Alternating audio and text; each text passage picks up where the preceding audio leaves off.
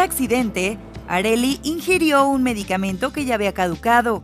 Alguna vez, pero bueno, sabía diferente, no sabía como igual, sabía como un poquito eh, pasado.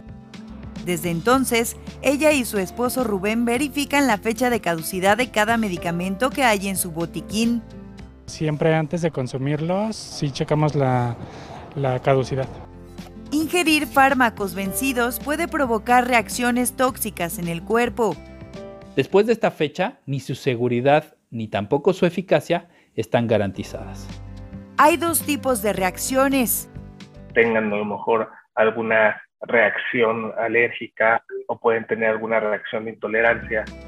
Comezón o enrojecimiento en la piel son reacciones alérgicas. Mareo, náusea, vómito, dolor abdominal y diarrea son de intolerancia. ¿Se debe consumir un medicamento que ya caducó y cuánto tiempo después? La respuesta, no. De ninguna manera se debe de consumir un medicamento caduco.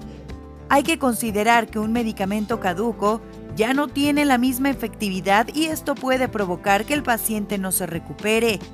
Todo este tipo de medicamentos que se requieren de una acción inmediata y que, o sea, al momento que no tengan efectividad, pueden generar estos problemas. Por ejemplo, la señora Nora es hipertensa. Si consume un medicamento caduco que no haga efecto, puede tener consecuencias.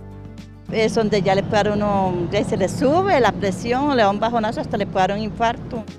Expertos recomiendan que usted escriba la fecha de caducidad en el empaque del medicamento, además de revisar su botiquín cada seis meses. Con uno, Melina Ochoa.